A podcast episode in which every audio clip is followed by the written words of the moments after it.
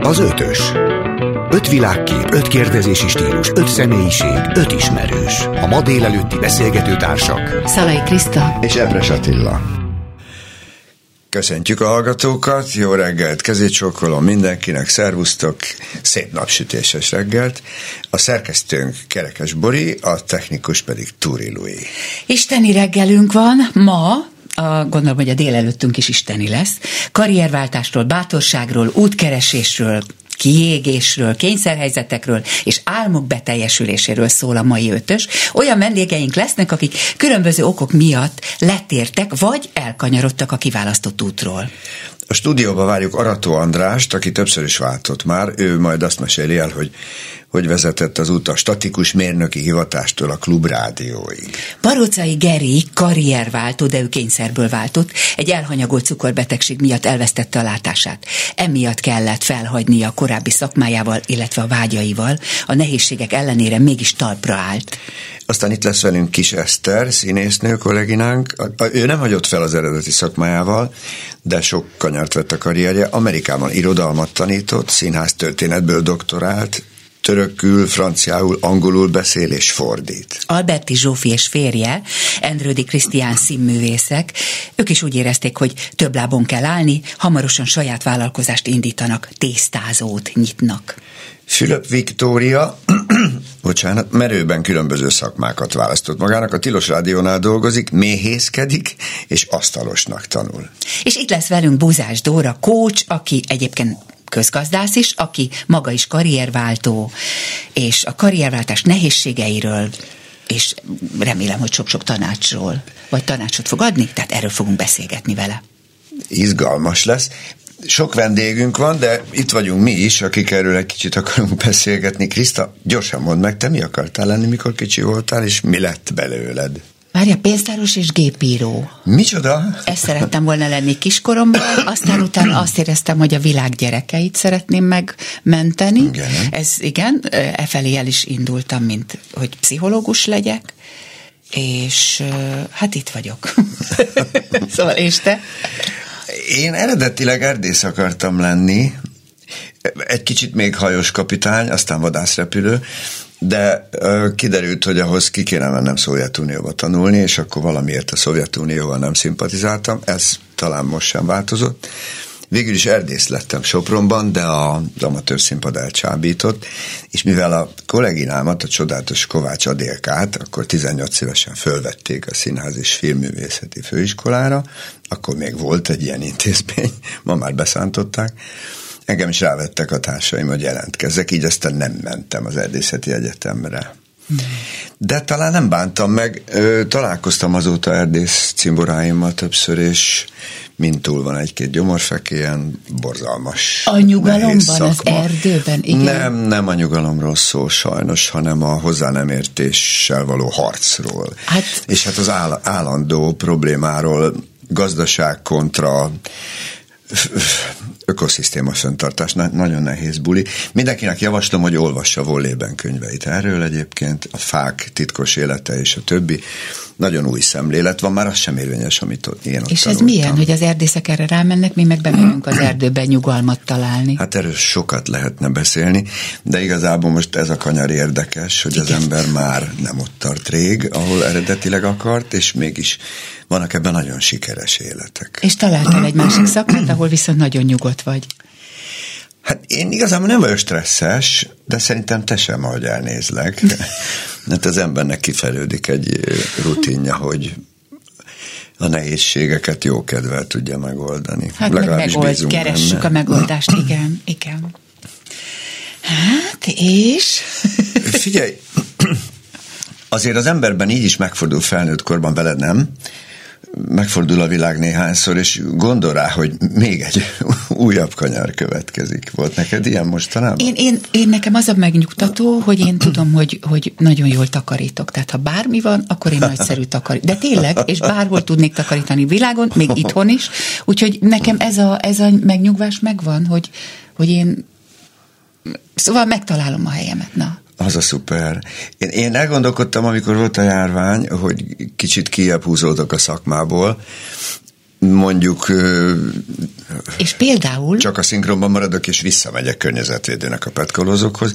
Hát ez félig meddig van is. De most már vár ránk a vendégünk. Igen, és szerintem, szerintem izgatottan várja Arató András, hogy meséljen nekünk a sok Jó csodájáról. reggelt, Jó reggelt kívánok! A telefonja jelzi is, hogy meg lehet szólalni. Kedves András, szeretettel köszöntünk. Hát azt hiszem, hogy a hallgatók most meg fognak lepődni, hogy a Klubrádió ö, vezetője, tulajdonosa, az mi mindent fog magáról mesélni, mert nagyon hosszú úton vagy. Ez természetesen túl. attól függ, jó napot kívánok mindenkinek, Jó hogy majd miket kérdeztek. De ha az a kiinduló kérdés, hogy hogy kerülök most ide, mint Pilátus a krédóba, eh, hát eh, beugró vagyok, ez a szó, ezt számotokra nyilván sokat mond. Tudnék, itt lett volna egy másik riportalany, természetesen nem mondom el, hogy ki az, akinek valóban rendkívül izgalmas és nagyon direkt eh, pályamódosítása volt az életében, és ha jól tudom, szívesen is beszélt volna erről, ám de neki engedélyt kellett kérnie, és a Nemzeti Együttműködés rendszerében gyakran előfordul, hogy megtagadják ezt az engedélyt, talán éppen a klubrádióban való szereplés miatt. Nem baj, András. hogy Most, most örüljünk annak, hogy veled mi minden történt. Én ma például rögtön reggel gondoltam rád, ugyanis az M3-ason jöttem befelé, és ha jól tudom, te, te statikus mérnökként indultál, és ott két, két felüljáró is. Sok- két sok- felüljáró is a te munkád Tiz- eredménye. 12 évig uh-huh. űztem ezt az ipart egy tervezővállalatnál, aminek az előzménye az az volt, hogy én fotográfus akartam lenni, de a nagyon bölcs, különleges anyukám azt mondta, hogy most képzeld el, hogy elvégzel egy ilyen iskolát, és nem vagy elég tehetséges, akkor a, az offotértnél javi, eh, nagyíthatod a sok hülye kirándulási képet. Ezt elképzeltem, és akkor azt mondtam, hogy tényleg lehet, hogy kéne diploma, hát orvos az ugyan izgalmas, de ott, ha valaki rosszul húz egy vonalat, azt nem lehet kiradírozni, így lett kizárásos alapon az építőmérnöki kar, ahol egyébként meg nem kell tudni nagyon szabad kézzel rajzolni. De nem hídépítés az építész- izgalmasnak hangzik. A, mi, mi A híd tervezés és Én, építés. én ezt a dolgot egy közel egy évtizedig nagy élvezettel csináltam. Úgy gondolom, hogy, hogy nem voltam rossz mérnök, hiszen ezt onnan lehet tudni, hogy egy híd sem szakadt le, vagy egy műtárgy sem. Sőt, A másik, bocsánat, mondhatom, a Városliget? Ugye a Városliget hídjának a, Városliget, rekonstrukciója ott, is hát igen, ott, ott van egy híd a tó fölött, aminél Igen. én azt a feladatot kaptam akkor, hogy eh, oldjam meg, hogy ott az M3-as autópálya be tudjon jönni, és én helyette csináltam egy, egy forgalomtechnikai tanulmányt, kvázi tanulmányt, hogy nem kell, hogy oda bejöjjön. Egyáltalán ne és akkor a került sor arra, hogy ezt a nagyon szép hidat, amit a Millenniumkor építettek Igen. először, ezt eh, sikerült megőrizni. Hát talán nem látszik annyira, mert mondjuk összevetjük a Megyeri híddal, akkor ugye ez nem olyan látványos szerkezet, ez egy nagyon bonyolult eh, statikai feladat volt, és nagyon sikeres, és mindig, hát most, hogy közel vagyunk hozzá, pláne gyakrabban látom, mindig olyan jó érzés fog el, hogy nekem közöm van ahhoz, hogy ez itt van, és nem valami helyette. cucc, igen. Mi volt az alapvető motivum, amikor váltottál? Meguntad, vagy többre vágytál, vagy nagyon érdekelt az új lehetőség? Meguntam egyrészt. Igen, mondta, tíz évig meguntam. élvezte, aztán... Nem, tehát maga a tudomány, a- ez a mérnöki tudományok nem vonzottak annyira, hogy valami fajta szakmérnöki irányba mentem volna el. Ezért, amikor éreztem, hogy hűlök, ez olyan 8-10 év után, akkor elkezdtem a közgázon egy, eh, egy ilyen szakképzést, el, el is végeztem, az két és fél évig. Közben jött a rendszerváltás, de még egy évvel előtte eh, egy plafonba ütköztem a hogy mondjam, vállalaton belüli karrier, illetve nem voltam pártag, de szinte szó szerint emiatt nem csinálhattam meg azt a Igen, különlegességet, nem menjünk bele a részleteibe, és akkor jött az én eh, akkori főmterves kollégám, aki gazdasági igazgató volt, hogy egy ötlettel, amiből egy árva szót nem értettem, de az egy pályaváltás jelentett, hogy csinál, akkor jött létre a Duna Holding részvénytársaság, és ő oda engem hívott, amit egy pincében, a Gyorskucsi utcában elkezdtünk. És akkor te Tehát valóban, ahogy olvasom, vállalatokat mentettél tulajdonképpen? Hát ezt nem tudom, hol Vagy olvastad. átalakítottál? Átalak, az, hogy már, igen, az így pontosabb kifejezés, nem, nem mondanám a klubrádió kivételével, nem gondolom, hogy bármit is én mentettem volna meg, de azt meg elég tartósan mind a mellett. E, Ugye ez egy nagyon, nagyon nagy sebességű változások voltak ebben az országban 9, 89-től olyan Igen. 92-ig, aminek az egyik fontos szimptomája az volt, volt, hogy a állami vállalatok meg a tanácsi vállalatok átalakultak társaságá. Ez olyan evidensnek tűnik így utólag, de olyan fogalmakat kellett például esetleges külföldi befektetőknek elmagyarázni, hogy kezelői jog.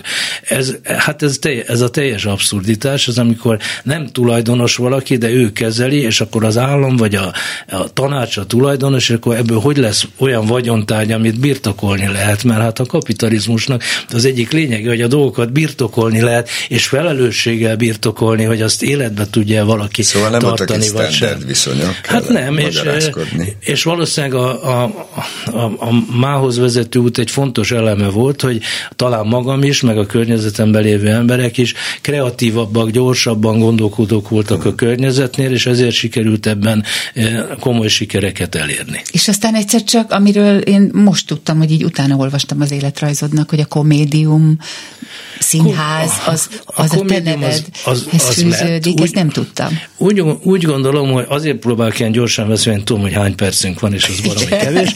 Eh, a, a komédium, az, ha úgy tetszik, akkor bal kézről vagy jobb kézről eh, ennek az egész gyors rendszerváltásnak az egyik terméke volt. Eh, a Verebes István jött az ötlettel, hogy lehetne csinálni profitábilis színházat, mert most már annyit kérünk el egy jegyért, amennyit, nem, amennyibe kerül az előadás, ebben is tévedett, igen. E, és akkor létrejött a komédium egy salétromos úcska pincéből, elég sok pénzt belerakva megcsináltuk.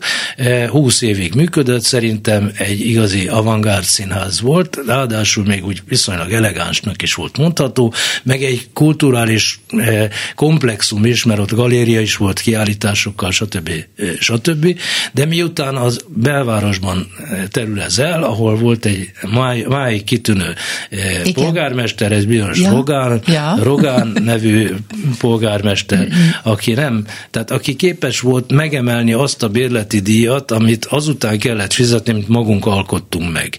Hát és, haladni kell, és akkor hát, változnak az árak. Hát meg hiszen ez gondolom az, összegi kerületi hát, volt, úgyhogy akkor... Hát igen, mert kerület volt az ingatlan tulajdonosa, miénk csak a vele járó költségek voltak, és közben bekövetkezett a 2010-es rendszerváltás, ami a klubrádió életében már a kilencedik létező év volt, és amikor a klubrádió elvesztette a bevételeinek a 95%-át, akkor kettőt már nem tudtam fenntartani, e, és akkor bezártuk a komédiumot. Ja, mert most, bocsánat, ugrottál is, tehát hogy hát, egyszer, mert ugye volt egy olyan ugrás, hogy te az autoklubnál megtaláltad, vagy kitaláltad, hát, hogy az autoklubnak van egy rádiója. De a színházról kérdeztél, és akkor én a színház történetet gyorsan és befejeztem. párhuzamosan kezdted el a rádiót? Nem, a, a színházat az 91-ben kezdtük el, akkor mire 2000, 2001 eh, lett, addigra azt vettem észre, hogy nincsenek üzlettársaim, egyedül vagyok, és, eh, és azt kell megoldanom, hogy, hogy ki is vagyok én valójában. Ugye akkor volt egy rendkívül ellenszenves kormány, akinek a, aminek a miniszterelnöke névrokona a mostaninak. Igen. És, és akkor, hát akkor valahogy, valahogy jött a fejembe az a hír, én mindig beszélőre, én tínédzserkorom és beszélő rádiót hallgattam, meg Magnón a zenét. És akkor jött a hír, hogy kit neveztek ki e, Magyar Rádió elnökének, azt, akinek egy nagyon szélsőséges vasárnapi e, rádióműsora volt, és akkor ez egy üzenet volt, hogy hát nincs mit hallgatnod, és nem is lesz. Hmm. És akkor valahogy megtalált engem valaki másnak az ötlete, hogy azzal le, visszajött ez az ötlet, e, és akkor elkezdtem kiásni azt, hogy hogy lehetne rádiót csinálni, találtam egy szabadulni vágyó autóklubot, akinek megvolt már ez a rádiója, de hallgatója nem nagyon volt. Ez sikerült megvenni. És ez mekkora ötlet? Most jöttem rá, hogy ezért klub rádió. Hát azt nem Igen. mi adtuk a nevet, csak Igen. mi megtartottuk, miután a brand nem volt értékes, mert nem volt hallgatója. A klub az egy rendkívül szimpatikus dolog, azt gondolom, az a valóva tartozó Igen.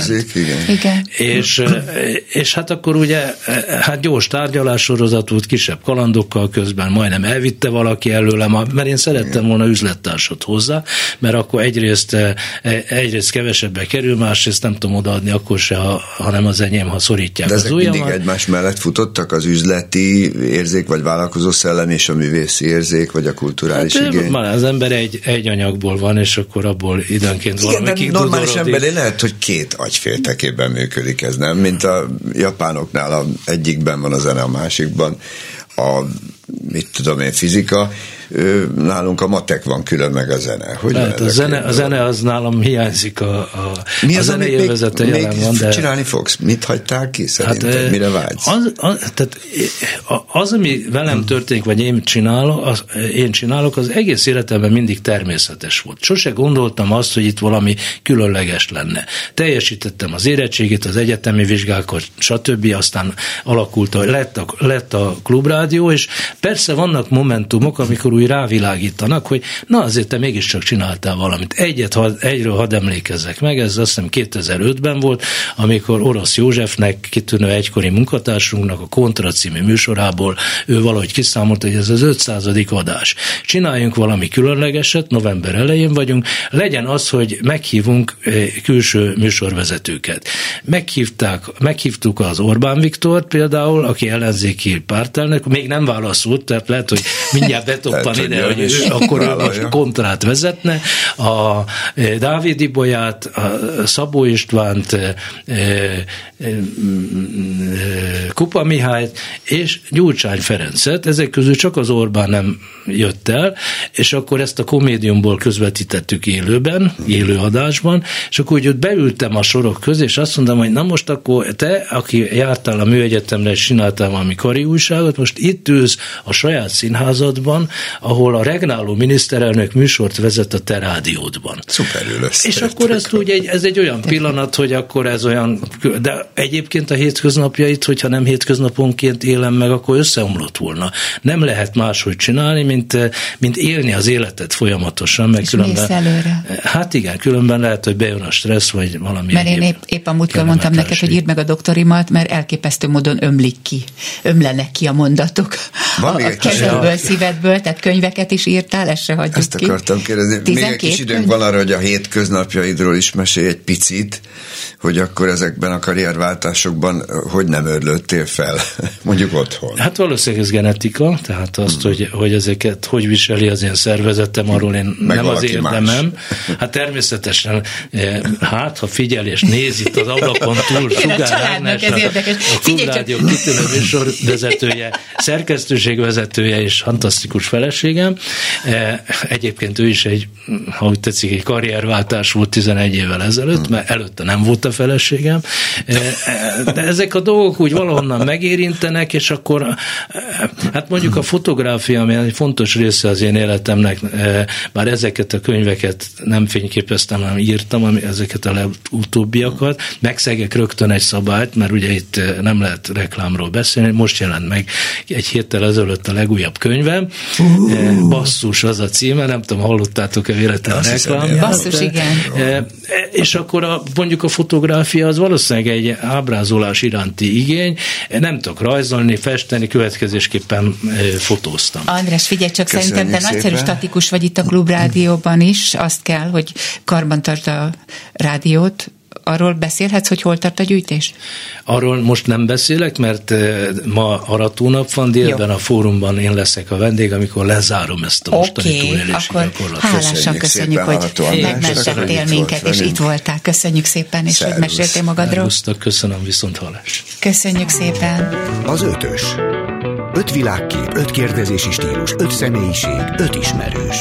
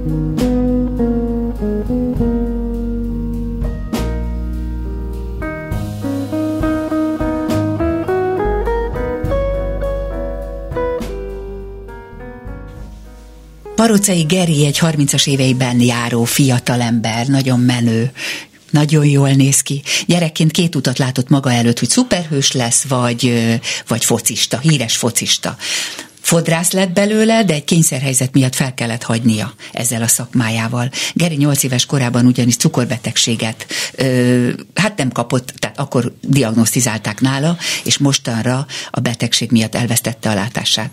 Én azt gondolom, Geri, hogy te szuperhős vagy, hogy itt vagy, és erről az útról beszélgessünk, és nagyon köszönjük, hogy eljöttél. Szia, jó reggelt! Szép jó napot, köszönöm a meghívást. Hogy indult, hogy indult ez az egész nyolc éves korodtól fogva? Hogy kezelted a betegséget? Az első években nagyon könnyen tudtam kezelni, akkor minden rendben volt, és a korai tinédzser időszakomban kezdődtek a problémák.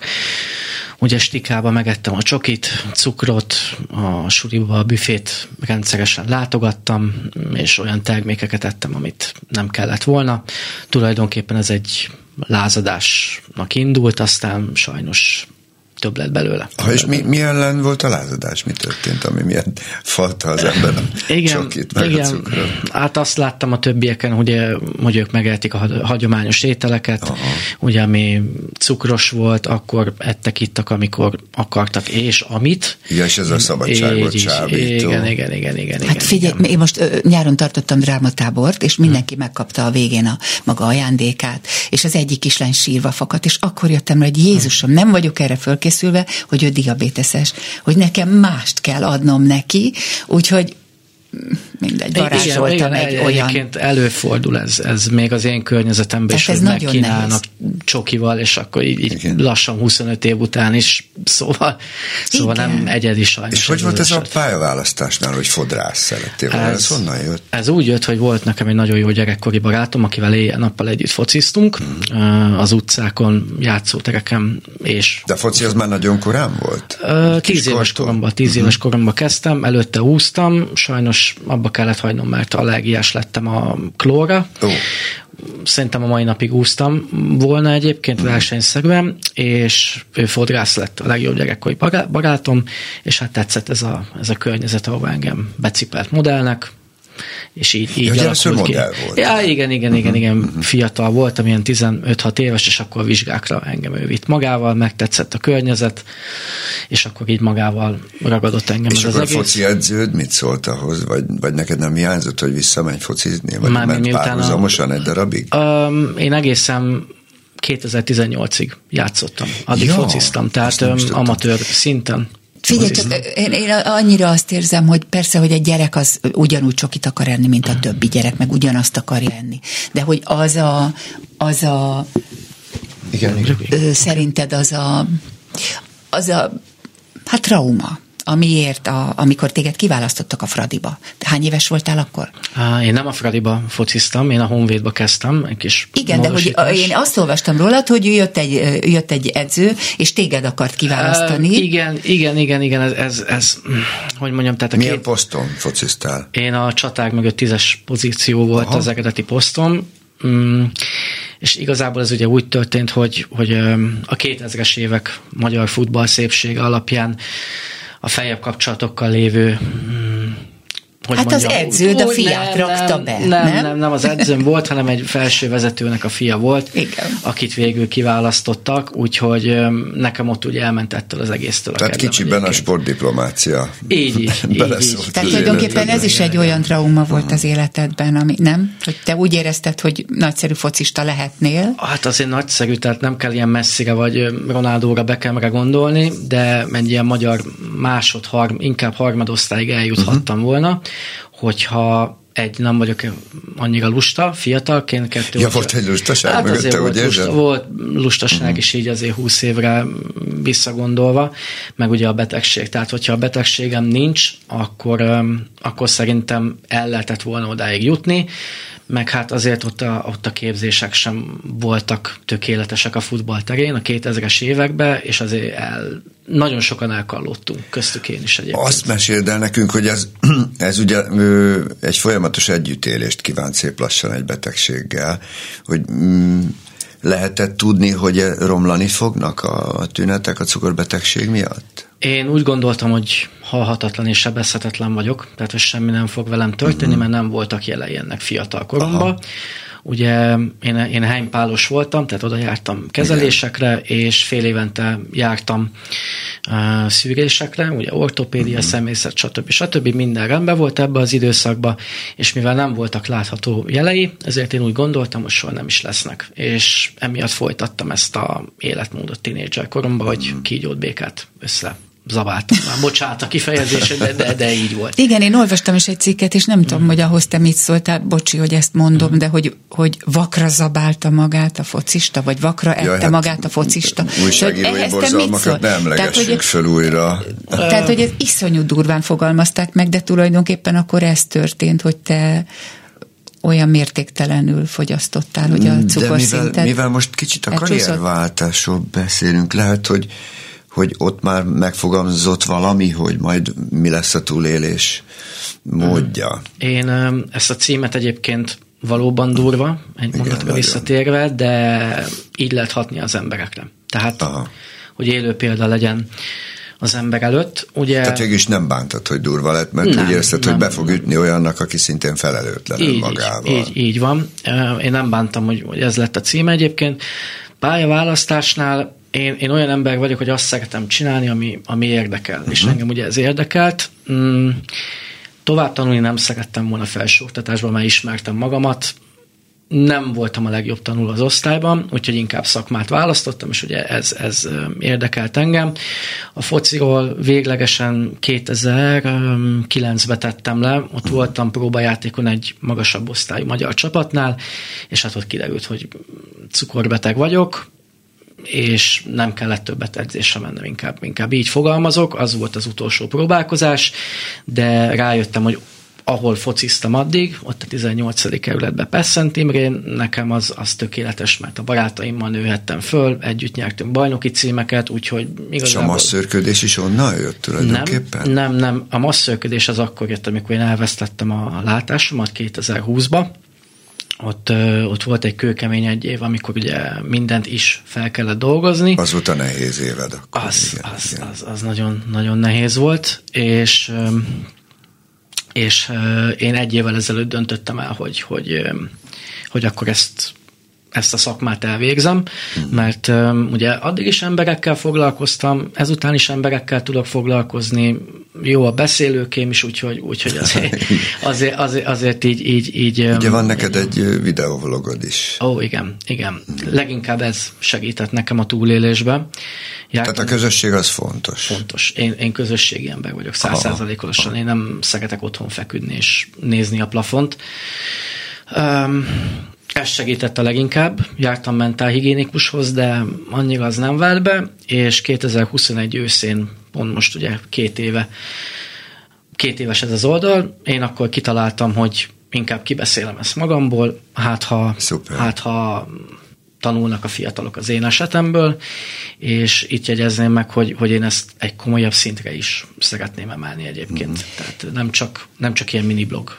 És te megtanultad most már akkor innentől fogva azokat az eszközöket használod, amiket a vakok használnak, akik eleve így születnek? Én nem, én most Tehát fogom a számítógép most most, fogom, tanulod most meg? fogom tanulni ősszel. Sajnos Magyarországon egyre több látássérült van, tehát lassan közelítünk a 150 ezerhez, lehet, hogy még beszélgetünk, ezt túl is léptük, nem csak cukorbetegek, betegek, hanem ugye egyéb betegséggel küzdők is ugye szenvednek látássérüléssel, és öm, nagyon hosszú bekerülni ebbe a programba államilag egyébként. És akkor számítógépet hogy használod?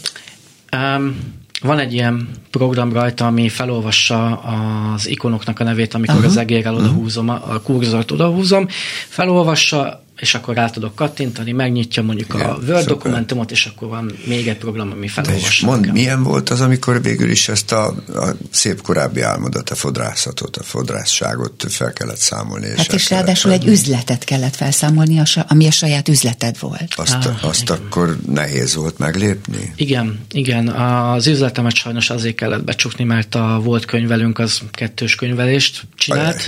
Igen? A De maga az érzés milyen volt, hogy akkor most, volt, most hová tovább? Igen, igen, borzalmas volt egyébként, tehát um, nehezen dolgoztam föl. Amikor ezt ki kellett írni a felületeken, hogy én már nem vágok többet hajat, tehát az, az Ja, már volt egy klientúrád, aki így, így. csak hát hozzád tíz év járt. alatt azért igen. igen. Veresbányi utcában volt saját üzlete. Így, igen. Igen. igen, igen. Ma a gimnáziummal szembe sréhem majdnem, hogyha ez mond valakinek valamit. Mhm. Úgyhogy, És azóta is focizol jól, tudom? Tehát itt van valami még ebből. e, van egy vakfoci nevezetű A dolog, csörgőlabdás? sport, csörgőlabdás, Az, igen. igen. Én tavasszal feljártam mm, Budára, és tetszett is, meg tetszik is, csak lehet, hogy még a jobb szememmel lehet valamit kezdeni, és nem szeretném megkockáztatni azt, hogy történjen valami. Tehát, hogy lehet, hogy egy Ja, tehát kicsit- azért vigyázni kell. Azért vigyázni kell, mert eléggé gladiátor és kemény sportág ez. Igen? Úgyhogy csör- igen, igen, ott igen, harc- igen, harc igen. megy? Igen, egy palánkos focipálya, neki lehet menni Aha. a falnak, vigyázunk egymásra, de azért nem olyan kellemes, hogy velem szembe jön a két méter magas kolléga, én meg ugye 170 centi vagyok, úgyhogy Igen. így azért, azért nem olyan egyszerű. Figyelj, azért itt kívülről hallgatva csodálatos, és, és a sors nagyon sok erőt adott neked ahhoz, hogy, hogy menj tovább. Hát és gondolom, hogy a masszörködésben azért benne van, mint ahogy a fodrászatban is egy jó beszélgetés. Az fontos része Igen, kell, hogy igen, legyen. Ugye? igen. Ez van ott is? Van, valaki csöndben van, de inkább a volt csapattársak, jelenlegi Ó, csapatból tehát járnak. sportolókat is gyúrsz le. Sportolókat is. Igen, ők járnak, illetve közvetlen barátaim egyébként egyelőre a vendégkör. Ja, és akkor ők járnak hozzád, nem te közlekedsz. Közlekedni tudsz?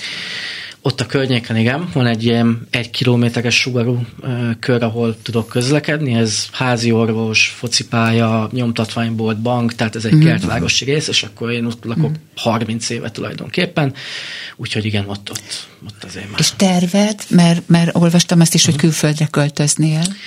Um, ez egyelőre odébb van. Mm, Svájcban lenne lehetőségem kimenni barátaimhoz kicsit dolgozgatni, de mint előbb említettem, nagyon ráfeküdnék erre a oldalam át, ez a egy cukorbeteg naplója Igen, általi igen. felületre. Én szeretném ezt sokkal profibbá tenni. Mondhatnám, jó lenne, ha valaki úgymond felfedezze, mert itthon a, az alapítványok és a szövetségek nem nagyon vevők erre. Mindenki a saját projektjét főzögeti, Igen, amivel igen. nincsen probléma, de szerintem az élő példánál jobb eset nem mutatja be mondjuk egy tini cukorbetegnek, hogy hát nem így kéne csinálni. Így van, és ez, ez veszélyes is, hogy valaki elsiklik, vagy nem Igen, veszik komolyan, igen. tehát ez egy szép küldetés. Igen, Igen, pont ezt akartam mondani, hogy akkor ez a küldetésed is. Igen, 18 évesen jön el az az időszak, amikor dönteni kell. Egyébként ugye ott átkerül az ember a felnőtt képzésbe, ott elengedi magát, mert ugye azért fiatal korban nem történt semmi, és két út van, vagy tovább jár orvoshoz, vagy nem. Szóval figyelj. Geri, nagyon Köszönjük sok erőt szépen. neked, és Köszönöm szépen. ugyanilyen Parócai Geri a volt a vendégünk, és köszönjük, Köszönöm hogy szépen. eljött. Szia. Szervusz. Köszönjük. Az ötös.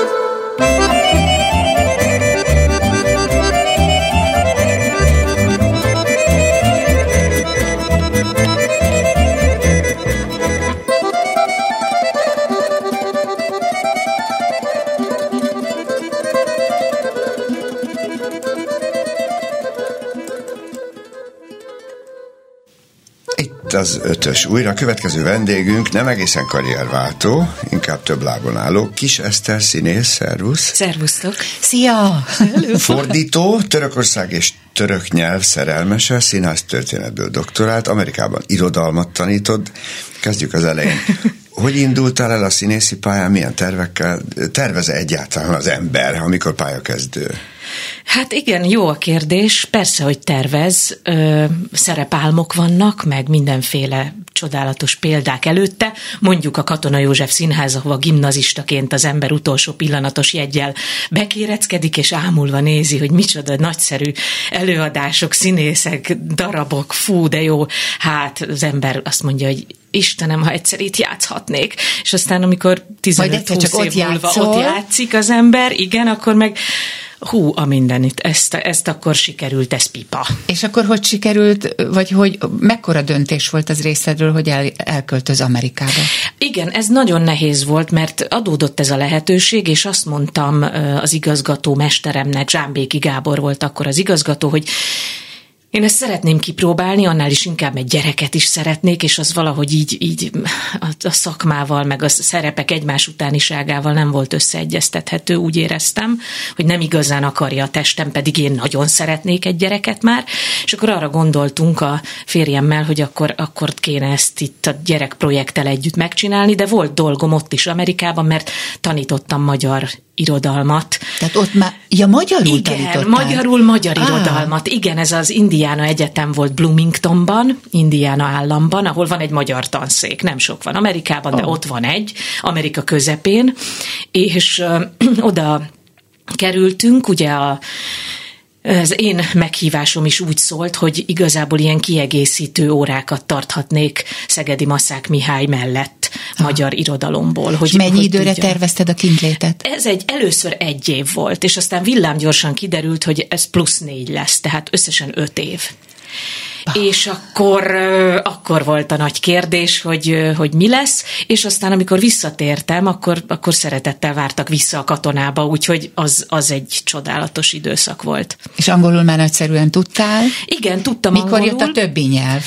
A francia és a török? A, francia, a francia és az angol az a gimnáziumi évek alatt jött. Aha, tehát azt, azt tehát akkor... ott olyan szakos volt. Tehát Igen, így szülők, van, én szakos gimnázium. A gyerekeknek ez jó alap. Ez nagyon jó, így van, Igen. tehát megtanultam rendesen két nyelvet, és a török pedig úgy jött, hogy azt mondtam egyszer, amikor pont nem volt sok szerepem a katonában, hogy szeretnék most valami új, új nyelvet tanulni, mert addig is csináltam ezt Hát ez mindig volt, hogy te többfélét szerettél volna egyszerre igen, csinálni. Igen. Aha.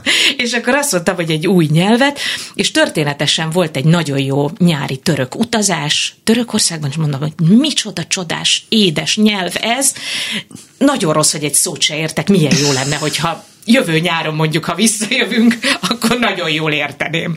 És hát körülbelül ez történt, ha nem is nagyon jól, de az alapokat igen, és aztán annyira megtetszett, hogy azt mondtam, hogy van ez az eltén, ez egy csodás török szak, Vámbéri Ármin alapította száz évvel ezelőtt, miért ne járhatnék én ide? Persze fizetős szak volt, nagyon keveset kellett akkor még fizetni, és elkezdtem, és, és szépen Hány évig jártam. jártál egyetemre? Öt évig jártam erre a török Öt szakra. évig a színészet mellett? A színé, az, színészet mellett, és az nagyon jól semmi. Össze lehetett szervezni, mert reggel voltak az órák, és délután. Uh-huh. Tehát pont próba és után. közben gyereket is neveltél, ne A felejtsük gyerek el. az igen. később jött, az, az, az, az Ja. tehát ez még, ez még igazából itt, itt ismertem meg a gyerekem apját ezen a Aha. török szakon furcsa módon, aki egy magyar ember, de éppen oda járt ő is. Szóval hogy lehet, hogy ezért kellett a török szakra mennem. És ne éppen. vizsgáltad meg gyorsan, hogy nincsenek-e török génjei, de állítólag mindannyiunkban van egy kicsi, hát mégiscsak itt voltak biztos. 150 évig. Meg az előtte levő idő is, ne felejtsük, az együttvándorlás igazából arra. Aha. Aha, az, az arra gondolunk inkább, amikor a török rokonságot ö, emlegetjük, vagy amikor a törökök azt mondják, hogy mi vagyunk a legnyugatabbra vándorolt török törzs, a magyarok. Hú, nagyon Igen, messzire visz. nagyon. És Genghis Khan unokái Figyelj, is és a persze. tanítás az, az még vágyad esetleg, mert, mert Jaj, ö. Attila, csak mondom, hogy Eszter onnan jutott eszembe, hogy én törököknek vezettem műsort, és azt mondta, hogy nem létezik, hogy ne beszéljek törökül. Úgyhogy én felhívtam Esztert, hogy akkor fordítson már le egy szöveget, megtette, sőt, még küldött hangfájt is, hogy én hogyan hangsúlyozzak, és aztán én ezt megtettem, tapsoltak, úgyhogy valószínűleg nem játszottál velem bazi nagy görög lagzit, tehát azt fordítottad le, amit írtam. Szóval elképesztő, olyan tanári véred van, pedagógusi véred, hogy Hát ez, ezt De ez szeretem is is, van? Van, és csinálom is. Tehát most például van egy darab magántanítványom törökből, a másikat ugyanis felvették a török szakra. Elképesztő. Mert oda nyelvből is kellett felvételizni, és Ez az igazi siker. olyan jól képeztem ki, hogy tessék. Igen, De nem Igen. volt félsz benned, hogy akkor ha nyitok e felé, és fölveszek még két-három ilyen dolgot, amire a nyughatatlan természetem hajt, hogy akkor megsérül egy másik karrier, vagy egy másik De láb. tudod nagyon jól, hogy, hogy ez mindannyiunkban benne van, pláne ezen a pályán, színészi pálya az ilyen.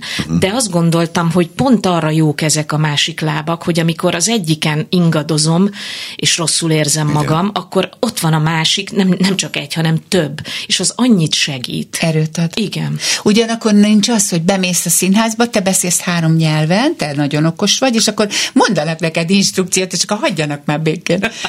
Nem, ez Nem? más. Nem, az másik, és nagyon szeretek olyan rendezőkkel dolgozni, akikre öröm hallgatni, és akikkel, akiknek öröm a tanácsait vagy az instrukcióit megfogadni. De csak előfordul, hogy azt mondják neked, hogy Eszter, te úgy tudom, hogy erről azért tudsz ezt-azt még.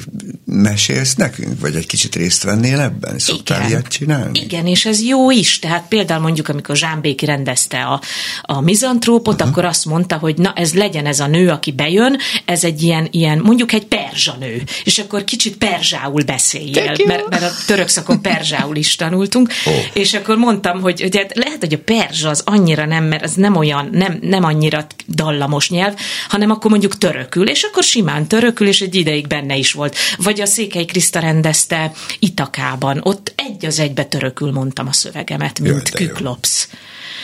Jó. Úgyhogy az is egy izgalmas feladat volt, és azért törökül megszólalni egy idegen nyelven színpadon, az, ú, az nagyon jó kihívás színészileg is, és, Persze. és más. Igen, ezt pont, pont ezt gondoltam rólad, hogy amilyen szorgalommal tanulsz, egy, a, a színházban is ugyanolyan szorgalommal és alázattal Igen, és, teszed és bele ez, is, ez is az én ötletem volt, hogy mi lenne, hogyha törökül beszélne ez a küklopsz, mert olyan különleges volt, meg mit tudom, és persze, ezt kipróbáltuk, és működött, úgyhogy, úgyhogy ezek, ezek ilyen, ilyen jó pluszok szerintem egy színésznek. Mik az van ilyen. emlékeid ezekről a kanyarokról, hogy általában a véletlen mozdította meg, vagy a belső kíváncsiságod, vagy volt-e mögött valami tervezgetés? Az biztos, hogy a mind, mindenkori nyitottság az nagyon fontos. Tehát az, hogy az ember azt mondja, hogy ez nem sikerült, vagy ez nem jó, vagy most, most pont nem kaptam szerepet, van három üres hónapom, mit csináljak, akkor, akkor nem az az első, hogy körülnézek más színházakba, hát ha meghívnak vendégnek,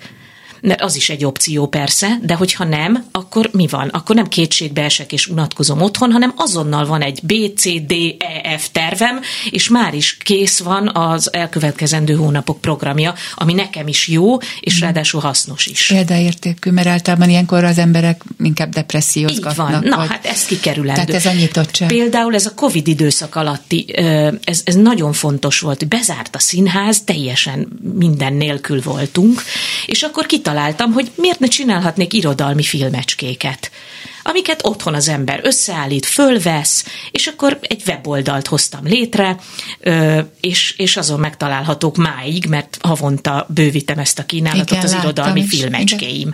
Tehát ez is egy jó dolog, hogy, hogy Igen, célt láttam adott. belőle sokat én is, ez remek. Igen. Figyelj, és ez neked gyerekkorodtól megvan, hogy te szeretsz tanulni? Igen, igen. Mert ugye ehhez az kell, hogy valaki négy-öt diplomát összeszedjen, Igen. hogy, hogy le tudjon ülni, és élvezettel tudja a tudásanyagot habzsolni. Emlékszem, hogy amikor a nagybátyám, aki éppen főiskolás volt Kaposváron, mezőgazdasági főiskolás, és tanult otthon. A Mhm. nagyszüleimnél laktunk, egy nagyon nagy családi házban volt mindenkinek egy kis külön lakrésze.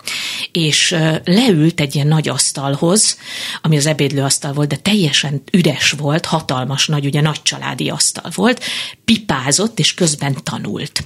És arra a hangulatra annyira bezsongtam, hogy én odaültem mellé, és elkezdtem másolni, pontosan emlékszem, az Ablak zsiráf című könyvből, akkor még csak másodikos De jó. voltam, tehát még gyakoroltam úgymond az írást, az Ablak zsiráfból a szócikkeket egy gyönyörű nagy füzetbe ceruzával. És hogy én is tanultam. De Tehát várj, akkor grafomán is az is. Tíz éves korom óta naplót írok, jaj. Ah, komolyan? Igen. Ez milyen? Ez terápiaként? Vagy Terápia. Csak azért, mert... Olyan sokat segít, hogy az őrület. Nem nagyon rendszeresen, tehát Aha. most már azért í- mondjuk vasárnaponként kerítek rá sort általában. Tehát akkor rendszeresen. Szó-szó, de hát azért volt, amikor naponta. És nagyon jó, mert ez egy munkanapló is egyben, tehát próba folyamat alatt iszonyú sok érdekes dolgot leírok, hogy én hogy készülök egy szerepre. Szóval ez is, ez is a része a naplóírásnak. Kicsit azért őrzi a korunkat is, akkor Igen, van benne. szeretem, szeretem megválogatni. is bőven, Igen, a- megválogatom a füzetet és a például. korszakról egy csomó A minden. korszakot is nagyon kevesen írnak ma már kézzel, olyan érdekes. Mhm. Úgyhogy én nekem ez fontos. Én úgy Könnyen készülök. megy neked még a kézírás? Mert van, akinek már görcsöl a keze Nem, nagyon, ú, nagyon sokat tudok írni, rengeteget, rengeteget. És akkor nincs benned egy könyv megírása? Jaj, dehogy nem, hány? Jaj, jaj, jaj. Nem hiányzik Amerika?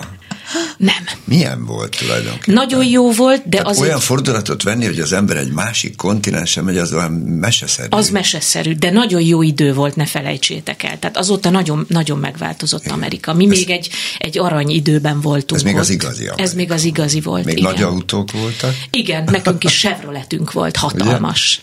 És milyen váltásra készülsz még? Vagy mi van még a tarsaidban? Mert mondtad, hogy rengeteg ötleted van a könyvekről. nagyon sok. Hát most elkezdtem sétákat vezetni egy pár éve, ezek a, Igen, ezek a városi belőle, nagyon séták. jó. Nagyon, szeretem. És nagyon szeretem összeállítani is, és szerintem ez is egy kicsit, mintha a tanárság lenne, tehát, hogy, hogy úgy adját embereknek, akik oda jönnek, fogalmuk sincs, hogy mi lesz ez, és két óra múlva lelkesen távoznak, és ígérik, hogy erről, arról, amarról olvasnak, meg jaj, de jó, utána néznek. Szóval ez is valami ilyesmi, és ezt nagyon szeretem csinálni, úgyhogy ezt, ezt folytatom továbbra is, például ezeket a sétákat. Mindig bejön valami újabb szál ebbe a fonatba. Te mit gondolsz neked, milyen külön, hogy kell ezt ma- manapság mondani, skilljeid vannak, milyen különös képességeid vannak ehhez? Te kontrolláltad ezt magadon, hogy neked, neked miből jött ez? Az biztos, hogy gyorsan tanulok, és ez Aha. régi dolog. Tehát elolvasok valamit, és nagyon, nagyon nagy részét azonnal megjegyzem, és ezt szeretem is gyakorolni, tehát hányszor volt, hogy a katonába be kellett ugranom pillanatok alatt szerepekbe, tehát És pár nap alatt. Megvolt, simán megvolt. Szóval ezek, ezek jó dolgok, és ezt szeretem gyakorolni, most is egyébként, hogy valamit memorizálok. Jaj, Eszter. a gyerekedet is így neveled? Igen, jó agya van. Jó agya van, és szeret is tanulni, meg nem is csak a jó jegyek miatt, sőt elsősorban nem azok miatt, hanem, hanem úgy tanul, ahogy én szeretem. Tehát azt, hogy megtanul egy anyagot, és akkor körülnéz, hogy ahhoz az anyaghoz mik kapcsolódnak, és kitágítja. Az nagyon Mert jó az példa finom. vagy neki. Igen, Ezt igen. nagyon Hát örülök, hogy jó példa vagy, Igen, meg örülünk. mindenkinek. Úgyhogy nagyon köszönjük. Meg pont az előtted levő vendég arról beszélt, hogy ő, hogy ő lusta volt. Na most te Na viszont hát a pont nem, nem. És azért a doktorit is ne felejtsétek el, hogy megcsináltam. Hát. Nagyon hosszú, tehát hét évig csináltam Úristen. ezt a doktori programot, igen. Tehát az Hát odajárással együtt Akkor most hét úgy év. fogunk elköszönni, hogy köszönjük szépen dr. Kis Eszter színésznőnek, igen. Köszönöm. Köszönöm szépen. Szervusz. Szervusztok.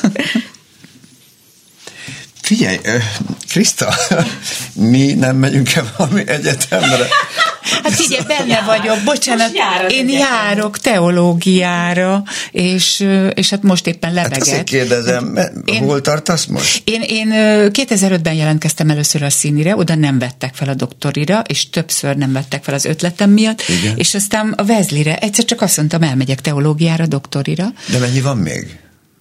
Hát most nem tudom, az Eszter 7 évig csinálta, hogy én meddig, meddig szorítom ki magamból, mondjuk négy, jó? Összesen Óriási. négy. Én De ez azt tervezem. neked is rendszeresen tanulni kell? Persze, teológiát, ekléziológiát, meg vallástudományt és történelemfilozófiát, tehát ilyesmit, és közben írnom kell a saját magam történetét egyébként, És amit a emögött van egy hatalomról szándék, szeretnék. hogy mi, mit akarsz vele csinálni? Hogy a síromra ráírnék, Jaj, de- hogy...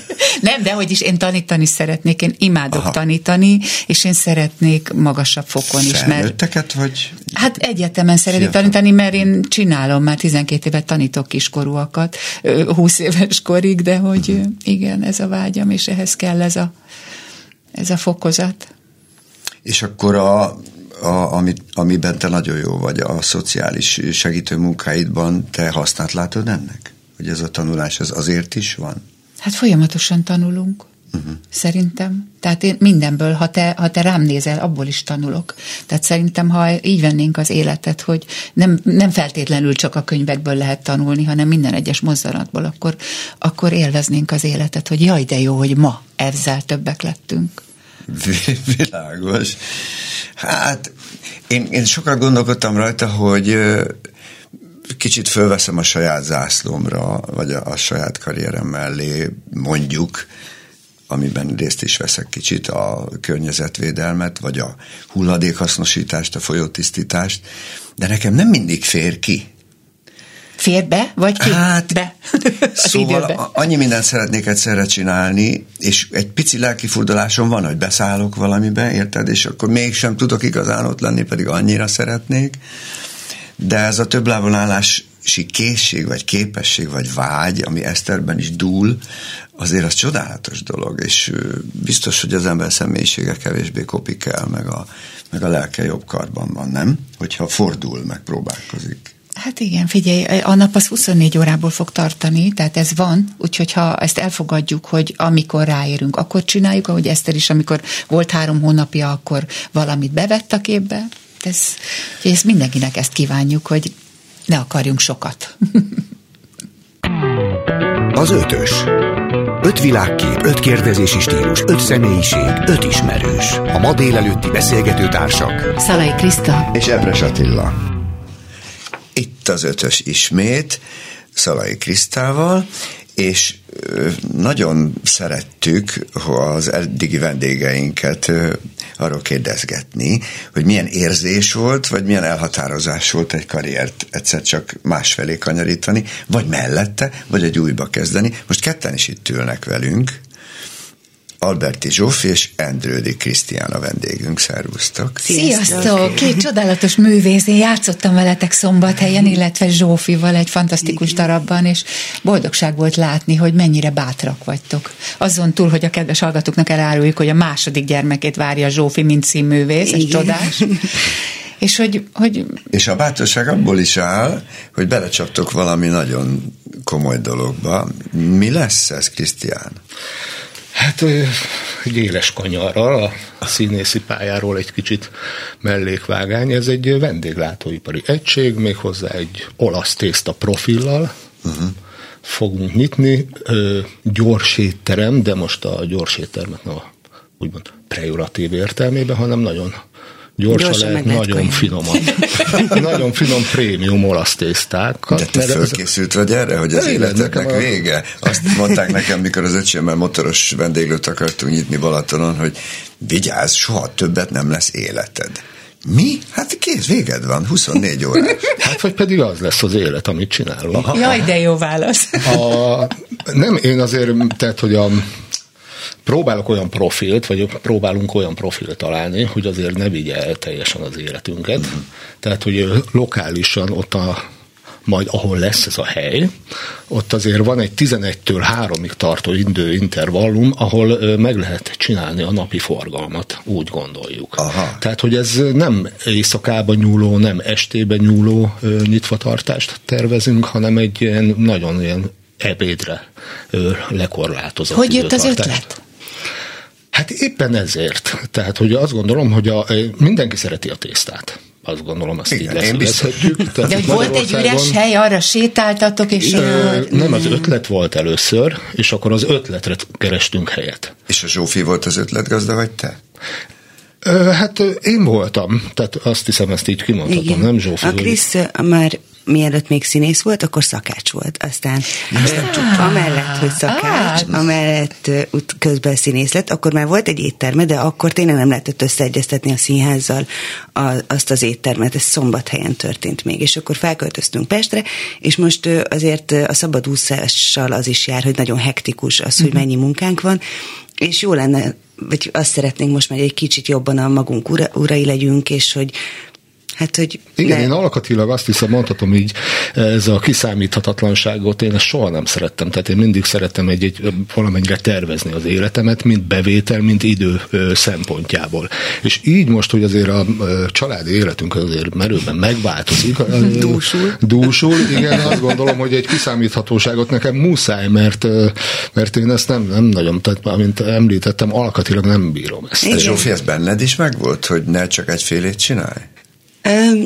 Hát én, én mondjuk olyan igazán nem értek máshoz, tehát én nem tudom ezt felmutatni, mint a Krisz, de annak az nagyon tetszik, hogy azt tetszik nekem, hogy szabadabbak legyünk, hogy, hogy, ö, hogy ne és hogy ne csináljunk megélhetési színházat, és hogy ne vállaljunk olyan munkát, amit Azt nem annyira ne szeretnénk. innen üzenem. Jó, hát de hogy, hogy azért van olyan, hogy az ember néha belekényszerülhetne. Persze, mert a pénz az- persze, ki kell és, fizetni a és csekkeket. az a része, igen, az, az nagyon tetszik. Nyilván a legcsodálatosabb az az lenne, hogyha annyira jól menne majd a tésztázó, hogy egyszer egy saját produkciót tudnánk Hát ez a távlati Ó, terv, de jó. létrehozni. Tehát alapvetően az a vágyunk, hogy, hogy előadásokat, vagy az, az is a vágyunk, csak egyszerűbb most még bérelni egy helyet egy pásztázónak, mint az, hogy fogjuk magunkat, és béreljünk egy színháztermet. Szóval te azért ez más. ebben részt akarsz venni tevékenyen az étterem? Ö, igazából nem, én abban a részében vagyok, hogy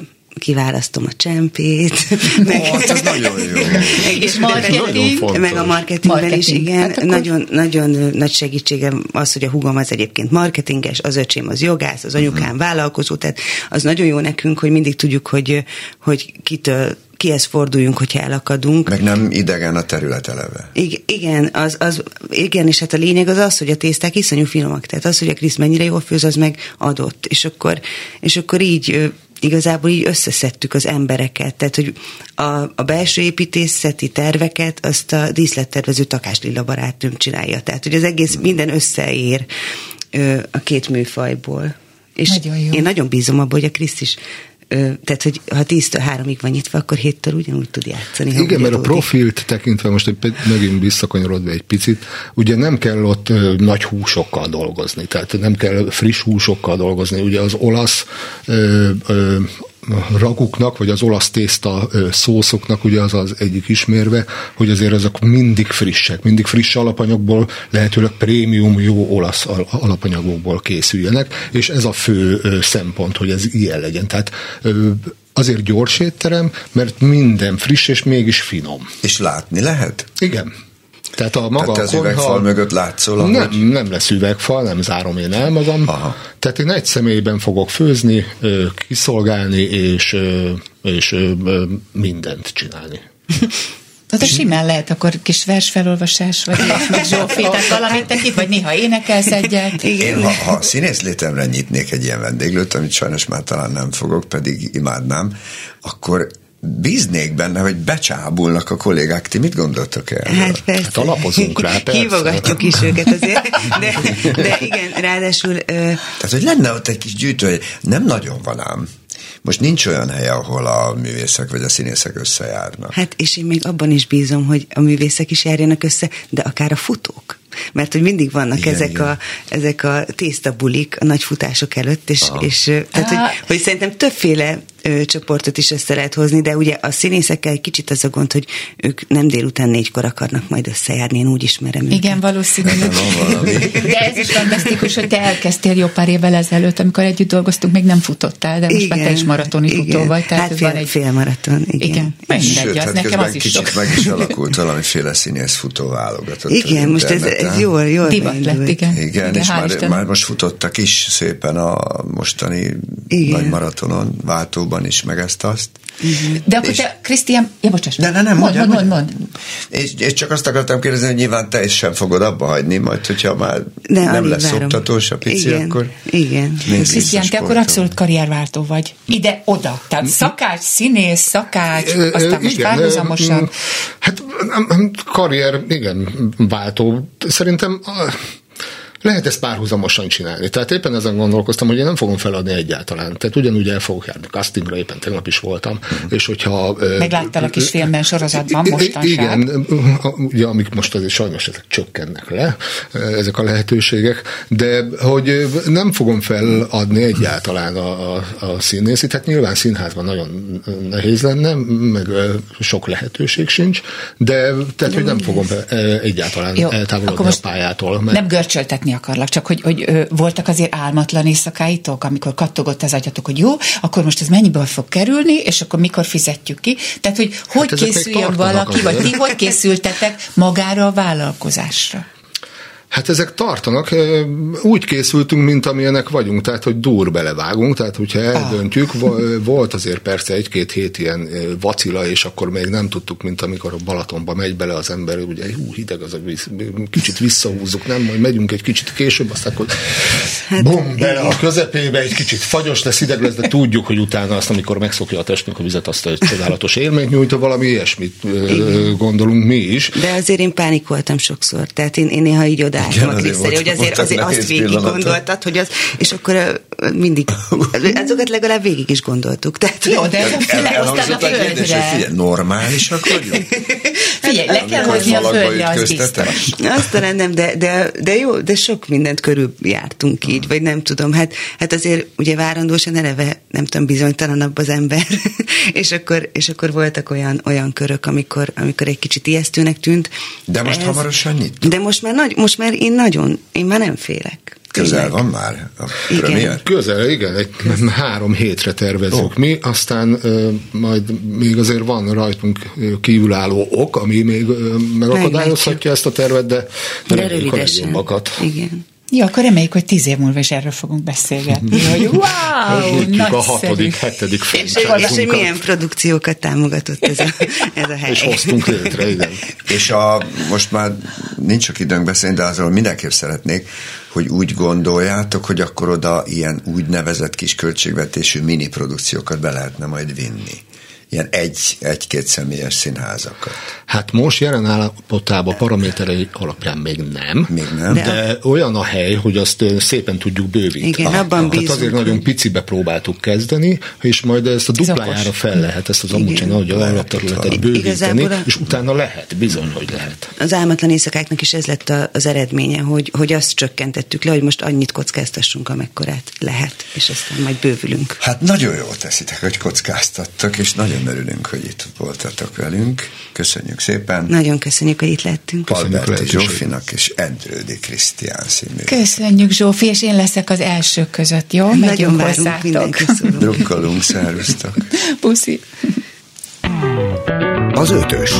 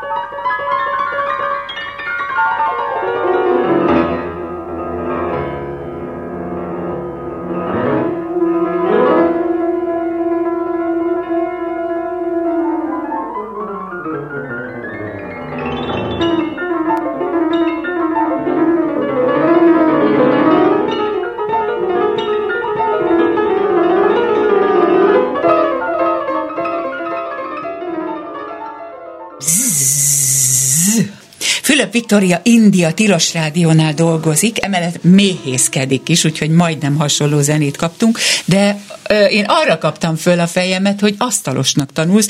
Ö, Szóval, hogy, és egyébként meg most, mint hogyha valami másik szakmából jöttél volna, mert mondtad, hogy a főnököd elenged. Most mit csinálsz?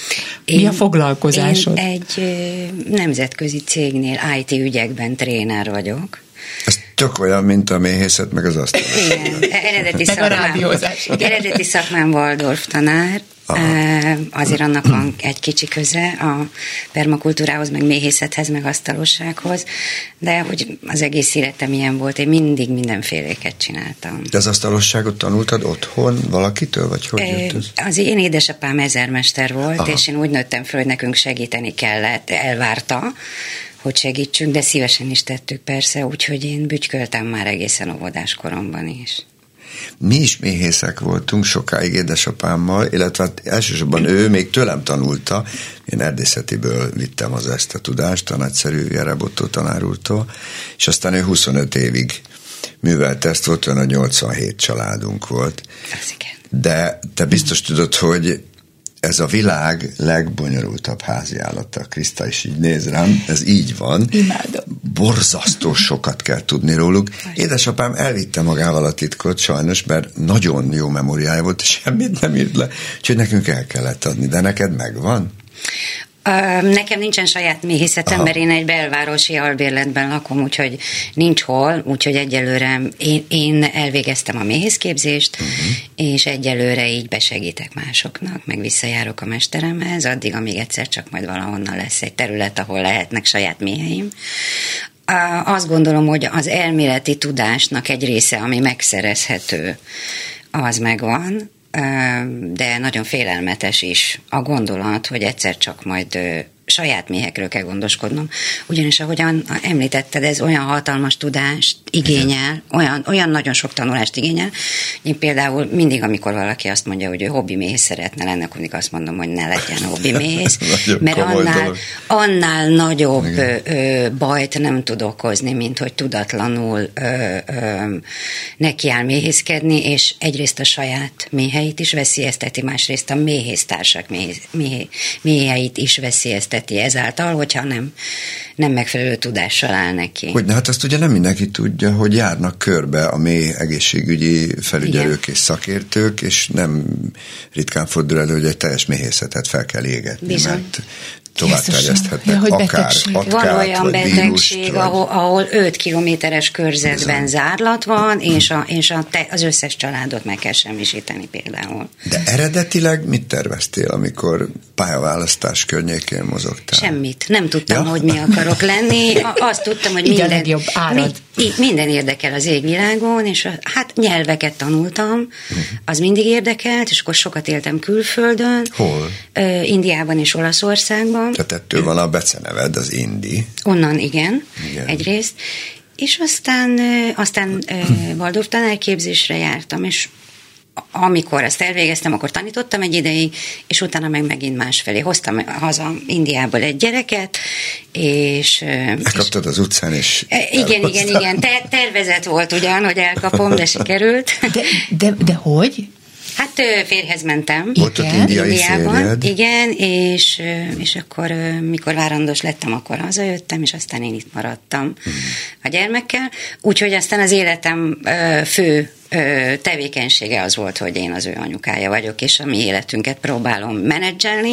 Ez még most is tart, de most már szerencsére 17 éves, és nem sokára színház technikus lesz, úgyhogy, wow.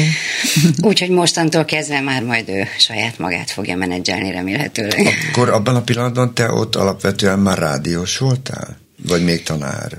Waldorfos? Indiában? Nem, amikor visszajöttél. Ö, akkor... Ö, akkor már önkéntes voltam a Tilos Rádióban. Akkor már igen, Tilos Rádió volt. Igen, de uh, akkor, akkor épp nem tanítottam. Uh-huh. Én nagyon sokáig otthon voltam a gyermekkel, és közben próbáltam megélni, és akkor utána utána el kellett kezdenem valami pénzkereső tevékenységet, és Aha. akkor így jött az IT terület, ahol az is érdekel, minden érdekel. És hogy jött, a, hogy jött az asztalosság, hogy most te beiratkoztál? A, most, most, iratkoztál, most, most iratkoztam be, be mert most van arra lehetőségem, most már 17 éves a fiam, hogy, hogy őt én teljesen az útjára engedhetem, ő most már intézi az iskolát, és akkor most én, most én járhatok egy héten háromszor iskolába, és a többi napon megkészülök az iskolai teendőkre. Tehát most most van erre idő. Csodálom, mert ez inkább férfi szakma, nem? Tehát nagypapám asztalos volt, ott volt a gyalupad, Aha. azért az, az cipelni. És akkor te nem tanultad Gyalup. el? Nem, mert én még kisgyerek voltam, úgyhogy, de imádtam a fa szagát, tehát az illatát. Csodás. Tehát, hogy erre készülsz, hogy te majd butorokat készítesz, és vagy Én most is készülsz? készítek mindenféléket, de uh, itt azt tanulom meg, hogy hogyan kell szabályosan, pontosan, szakmailag megalapozottan a, a munkát megtervezni és elvégezni, mert hogy egyébként, mivel fúró faragó ember vagyok, állandóan bütykölök valamit, de kimérni, összeilleszteni, szépen megtervezni, az nagyon nehéz, nagyon sokat tud. Nagyon érdekes, amit mondtál, hogy alapvetően férfi szakma. Mikor beiratkoztam, akkor volt egy olyan elgondolásom, hogy majd nekem nagyon nehéz lesz a, a, a férfi kollégák. Ugye azt gondoltam, hogy a 30-40 körüli ö, ö, munkás emberekkel fogok én majd iskolába járni, és majd biztosan nagyon sok szexista megjegyzés lesz, mert hogy az építőipar és a, a kapcsolt területein azért ezt tapasztaljuk minden nap.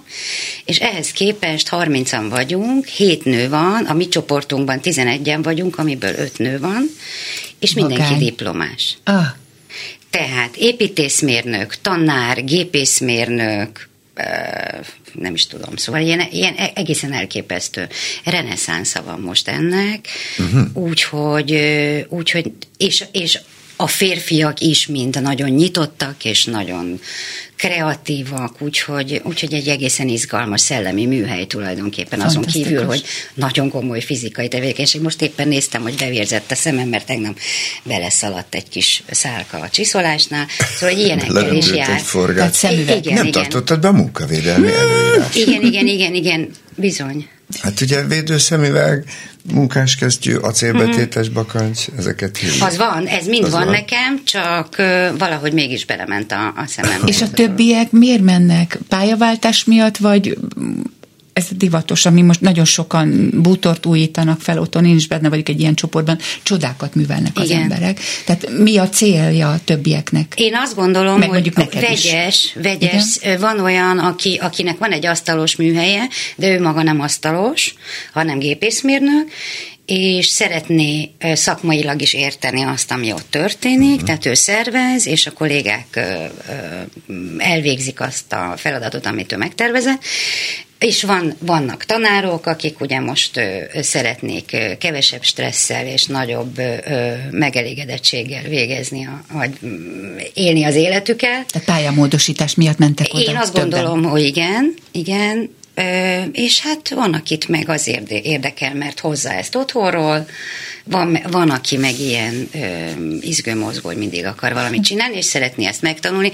Szóval nagyon, nagyon sokféle motiváció. Én van. azt látom, hogy lehet, hogy ahogy te is mondtad, hogy ennek most nagy reneszánsza van, de lehet, hogy ez egy új kezdet, Ugye a, a járvány alatt nagyon sok mindenki rájött, hogy a mókuskerékben nem akar visszaszállni egyrészt, és még vannak különböző tehetségei vagy képességei, amit meg sosem tudott kiélni. Lehet, hogy ez a lendület most még nem fog el, el, egy darabig elfogyni, és lesznek olyan felnőtt emberek, akik újabb és újabb képzésekben Igen. vesznek részt. De ez elég jó, nem, hogy ezáltal a, a monokrom életbe beköltözik egy csomó ilyen érdeklődés. De ez nem fárasztó? Nagyon fárasztó, nagyon-nagyon fárasztó, de hogy én azt gondolom, ez nyilván alkati kérdés is. Engem minden érdekel, és én, én tanulok. Nekem ez nagyon fontos. Egyrészt ö, alkatilag is, másrészt pedig nagyon fontos, hogy a, a, az agysejteinket karban tartsuk. Tehát ö, nem mindegy, hogy az ember majd nyugdíjas korában ö, ö, tévét néz, és ö, ö, ebből áll majd az élete, vagy, vagy uh-huh. hallgatja nem tudom én milyen rádiót, ami akkor majd éppen lesz, vagy, vagy szellemileg is frissen, aktívan él, és szerintem nagyon fontos, hogy valamit mindig tanuljunk. Ehhez például, ehhez például az asztalosság is csodálatos, mert hogy van rengeteg elméleti, művészeti háttér, amit meg kell tanulni, szakmai anyagok, és hát közben a, a két kezeddel végzel valamit, ami csodálatos. És milyen jó, hogy mondod a nyugdíjat, mert hogy régebben az volt, hogy az emberek vágytak, vagy én gyerekkoromban, amikor hallottam, na végre, csak adj legyek már végre nyugdíjas, igen. de akkor a kiskertre készültek az emberek, igen, hogy igen. majd kertészkednek. Igen. Most meg vágynak, hogy a, befejezzék azt a szakmát, amit nem szeretnek, vagy a, a darát, és akkor egyszer csak tényleg ez van, hogy a tévét nézik a sorozatokat. Igen, mondjuk De a arra... kiskert, bocsánat, sokan. a kiskert az nagyon jól megfér például az, az asztalosság. Az jó szerintem. volt régen, igen, de ma már hát sok hát, emberek nincs kiskertje. Ez így van, nekem ugye? sincs, úgy hiába De arra is gondolok, hogy a mai műsor azért is van kicsit a karrierváltásról, meg ilyesmiről, hogy amit a Kriszta mond, az Állat jó lenne, ha tényleg megmaradna egy trendnek, hogy az emberek úgy éreznék mégiscsak, így a járvány után, mondjuk 50 pluszosan is, hogy még bőven van mit tanulnom, és újra kezdenem abszolút, az életben. Abszolút, sőt, szerintem egészségi szempontból is nagyon fontos, hogy tanuljunk, uh-huh. meg azt tart minket életbe, mindig többek leszünk, akármit is tanulunk, Úgyhogy, úgyhogy ez, és, és hát a karrierváltás, nem, nem is tudom, ez a karrier, ez, ez nem is jó szó hát erre. nevezzük karriernek, de hogy a megszokottból még így sok van, mindent ki lehet hozni azon túl. Igen, igen, igen, igen. És hát a rugalmasság, hmm. nagyon fontos, hogy legyünk rugalmasak. Hogyha, hogyha valamilyen hmm. helyzet van, és az nem működik, akkor abból át tudjunk vagy hirtelen, vagy egy lassabb váltás alá tudjunk menni egy olyan helyzetbe, ami kedvezőbb mindenkinek. Jó, és a tanításban már nem is gondolkozol? Én most is tanítok, mert tréner vagyok, csak most felnőtteket tanítok. Uh-huh. Úgyhogy ez van. Hát ö, ö, e, ebből sem lehet kiszakadni, mert hogy ez is ilyen alkati dolog, hogy így szeretem megosztani, amit, amiket uh-huh. tudok. Tanítasz te mindent akkor. Még Igen. ezzel is tanítottál minket, meg a hallgatókat is, hogy legyünk nyitottak. Nagyon szépen köszönjük, hogy jöttél. Én és nagyon köszönöm. Örülök, hogy rád találtam. Köszönjük Sülöp Viktóriának, hogy a vendégünk volt. Az ötös. Öt világkép, öt kérdezési stílus, öt személyiség, öt ismerős.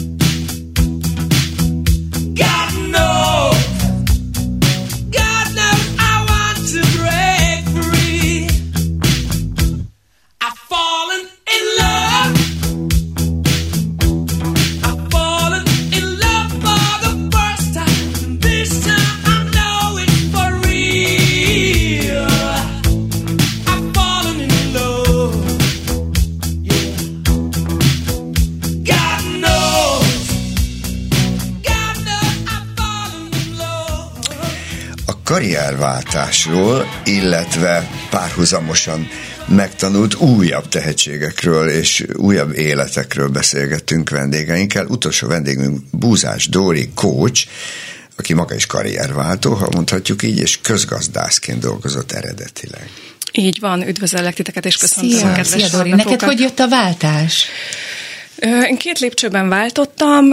Először alkalmazottból vállalkozóvá váltam, Ekkor a férjemmel csináltunk közösen egy online marketing ügynökséget, ami azért még így a közgazdaságtanhoz azért nagyon közel állt, és a gyermekünk születése után, majd a Covid beköszönte után így jött bennem a felismerés, hogy nem szeretnék visszaülni mellé a vállalkozásba, mert azt éreztem, hogy az online marketing világ egy ilyen nagyon dinamikusan, nagyon gyorsan változó világ és, és tudásanyag, és azt éreztem, hogy köztünk egy olyan alá-fölé rendeltség kezd kialakulni tudásszint különbség miatt, amit úgy éreztem, hogy egy házasságban nem fér bele. És itt visszakanyarodtam régi vágyamhoz, ahhoz, hogy emberekkel foglalkozzak, hogy a pszichével, hogy a fejlődéssel foglalkozzak, és így váltam aztán ö, online marketing szakemberből coachá. És ez a coach, mi volt, ez azt is jelenti, hogy kifejezetten ezzel a témával is sokat foglalkozol, hogy embereknél hogy jön a, a, a olyan divatos fogalom a kiégés, vagy, mi, vagy úgy érzik, hogy váltaniuk kell, és neked akkor ebben van készséget, hogy segíts? Természetesen ez egy nagyon tipikus coaching téma, tehát uh-huh. hogy ö, a kiégés az nem egy új keletű fogalom. 1974-ben ö, alkották meg a fogalmat a segítő szakmában, és ö, leginkább azért, mert rájuk nehezedett olyan nagy lelki nyomás, ami, amiben elkezdték azt érezni, uh-huh. hogy motiváltságot vesztenek, frusztráltak lesznek, stresszesek lesznek, és aztán ö, 1981-ben már kis dolgoztak egy felmérést, amivel ezeket a szinteket, stressz szinteket és a kiégéses tüneteket már lehetett tesztelni Úgyhogy bár a modern világ fogalma, de nem a 21. század jellemző tünete a kiégés, és sokan keresnek meg azzal, hogy szeretnének váltani, de nem tudják hova, hogy azt érzik, hogy nem, nem akarnak munkába menni, hogy fásultak, apátiával Van rendelkeznek. ennek egy jellemző korcsoportja, vagy élethelyzete? Nincs, sajnos nincs. Ez ma már egyre fiatalabb korban elkezd kiütközni, már a 30-as években is. A kócsolást azt akkor meg kellett tanulnod, igen, ugye? Igen, igen, és, igen. És az, hogy megy, ezt nem tudom, csak azt tudom, hogy ez divat szakma lett, és Ez aztán utána az a, az a nehezebb, ugye, tehát abból lett vállalkozás, hogy rengeteg kócsot képeztek, de utána te hogy, hogy, hogy tudtál irányulni, vagy akkor az már jön, a, amit te megtanultál a kócsoláson belül, akkor már tudsz bárhová menni, és te ezt választottad, hogy akkor munkavállalókat segítesz? Nagyjából igen. Én alapvetően annak vagyok a híve, és pont ezért, mert hogy ma már, már a hónapra bárki mondhatja magáról azt, hogy kócs Igen. vagyok, mert nincs a szakma leszabályozva. Ezért én úgy indultam ennek neki, hogy olyan képzést kerestem, ahol úgy éreztem, hogy megkapom azt a nemzetközileg elismert tudásanyagot, amivel valóban tudok segíteni, és nem ártok. És ezek után egy ilyen nagyon általános life és business területen elindulva tulajdonképpen az élet dobálta azt, hogy mi az, amivel sokan keresnek, miben lesz egyre több tapasztalatom, és miben tudok egyre nagyobb, szélesebb spektrumban segíteni. A coachingról azt tudni kell, hogy ez nem tanácsadás, tehát én nem mondom meg senkinek, hogy holnap ezt csináld, vagy ez legyen belőled, így válj akármivé, ami szeretnél lenni, hanem, hanem ez tulajdonképpen egy olyan segítő szakma, ami segít kereteket tartani, kordában tart, és segít kijelölni azokat a célokat, amiket te el akarsz érni, majd ezen az úton végig vezet. És hogyha egy bajban levő ember, vagy aki váltásra készül, megkérdez téged, akkor mi a jellemzően az első, amit tudsz tanácsolni, mint szakértő? Tanácsolni semmit sem tanácsolok.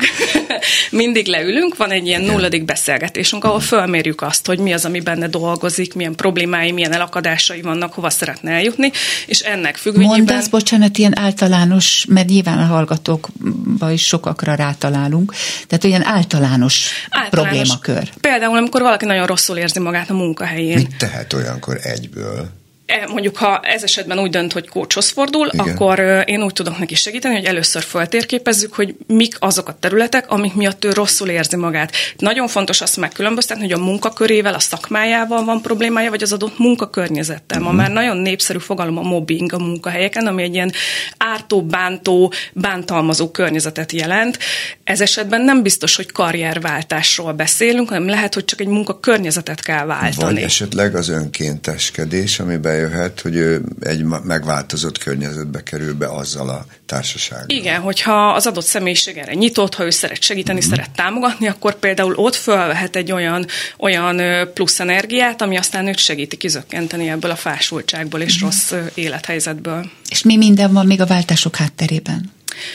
Például élethelyzetváltozás. Kismamáknál nagyon-nagyon gyakori, hogy bejártak irodába dolgozni 8-tól 5-ig, és egyszerűen ezt nem tudják megengedni maguknak a jövőben, amikor menni kell a gyerekért az óvodába, az iskolába, tanulni kell velük, menedzselni kell őket. Nagyon sokan válnak ilyenkor ö, vállalkozóvá, vagy keresnek olyan területet, ahol tudnak home office-ba dolgozni esetleg, vagy ö, rövidített munkaidőben. De lehet ö, például a mobbing, amit, amit említettem, annak lehet egy karrierváltó hatása is. Tehát, hogyha minket olyan trauma ér, a munkahelyünkön, akkor hajlamosak vagyunk ezt összekötni azzal, amit csinálunk, és ebben az esetben ö, sokszor ez azzal jár, hogy utána az egész szakmánkat a hátunk mögött hagyjuk. Lehetnek a munkahelyváltásnak anyagi okai, önmegvalósítás okai, és az életközepi válság is nagyon gyakori ok ilyenkor. Van-e valamilyen tipikus irány, látsz ilyet, hogy mondjuk akik sokat ülnek számítógép előtt, ugye ebből nagyon sokan vannak már ilyen élethelyzetben, azok milyen irányba indulnak el, akik egy váltásra elszánják magukat? Mm, szerintem nem is feltétlenül ez a számítógép előtt ülök, és aztán utána ki akarok szabadulni a természetbe váltás, mert ezt nyilván lehet kompenzálni. ezt lehet szabadidőben is ö, beiktatni, hogy ott töltődjünk. Inkább látom azt a tendenciát, hogy nagyon sokan váltanak mondjuk külföldre költözés miatt, tehát például a fiataloknál ez nagyon jellemző, Igen. kénytelenek szakmát váltani azáltal, hogy ők külföldre költöznek, valamint sokkal inkább az önmegvalósítás, tehát hogy egy bizonyos kor fölött, pláne, hogyha mondjuk beüt egy, egy életközepi válság, ilyen 40-50-es éveiben járó embereknél, akkor náluk hajlamosak ők azt mondani, hogy, hogy akkor én most megvalósítom magam, és megkeresem az álmomat, és megcsinálom azt, amit eddig szerettem volna, valamint az alkalmazottból vállalkozóvá válás, ami, ami ilyen nagyon Igen, jellemző tendencia. Igen, hiszen akkorát fordulnak most a vállalkozások, hogy soha nem lehet tudni, hogy ki húzza le eredőnyt, és kinyitja újra, és ki lesz a főnök, vagy hogy hányan lesznek. Mi lehet azokkal, akik sosem tudták eldönteni? Találkozol ilyen dolgokkal, gondolom. Igen, abszolút. És szeretnének mégis valami hivatást, vagy valami elhivatottságot érezni?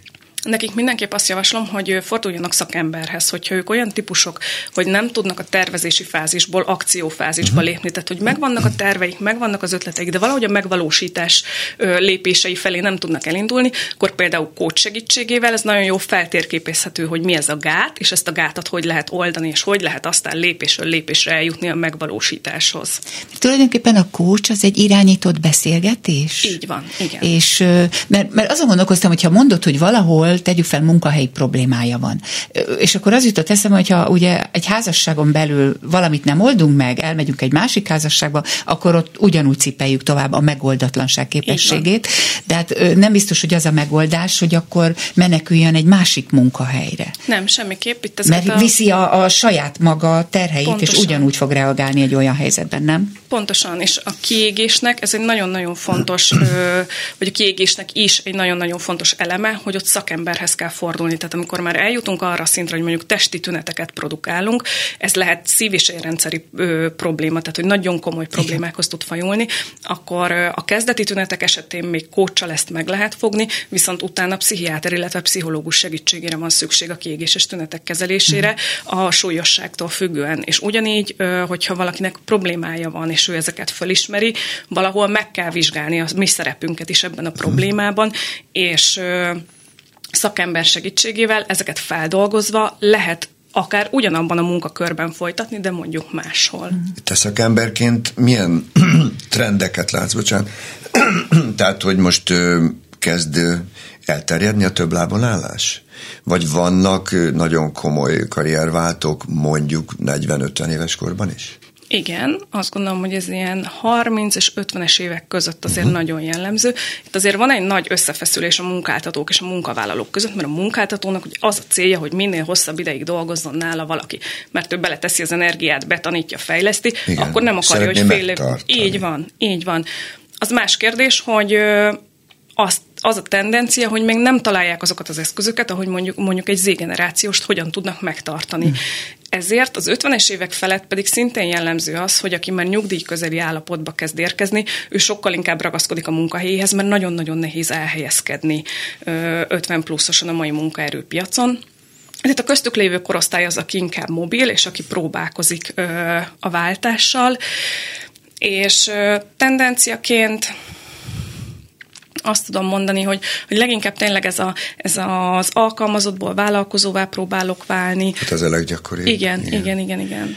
Ami, ami most szerintem probléma lesz, tehát lesz dolgotok bőven, hogy aki állami támogatottságú, állami támogatású egyetemre kerül be, mint például a fiam is, és akkor most, most realizáltuk, hogy ja igen, de ha neki nem tetszik az a szakma, neki utána abban kell dolgozni, hogy ledolgozza, amit az állam fizetett. Na most így mennyi kiégett ember lesz, és mennyi csalódott ember lesz, aki bele zárva egy adott helyzetbe, nem? I- Tehát ennek a igen. veszélyét te látod? Abszolút, és nekik nagyon-nagyon tudatosan kell majd arra ránézni, hogy ők hogy tudnak ebben a, ebben a helyzetben benne maradni. Itt például bejöhet a több lábon állás, mint tendencia, hogy azt mondják, hogy akkor a hobbimat vagy a vágyamat elkezdem akár munka mellett kitanulni, elkezdek vállalkozást indítani, vagy elmegyek másodállásba, ha van rá lehetőség, és, és megpróbálják ezt a tulajdonképpen ezt az átmenetet addig levezényelni, amíg kötelező ott maradni az adott szakmában, amit ők elvégeztek, és szerintem nagyon-nagyon-nagyon fontos szerepe van annak,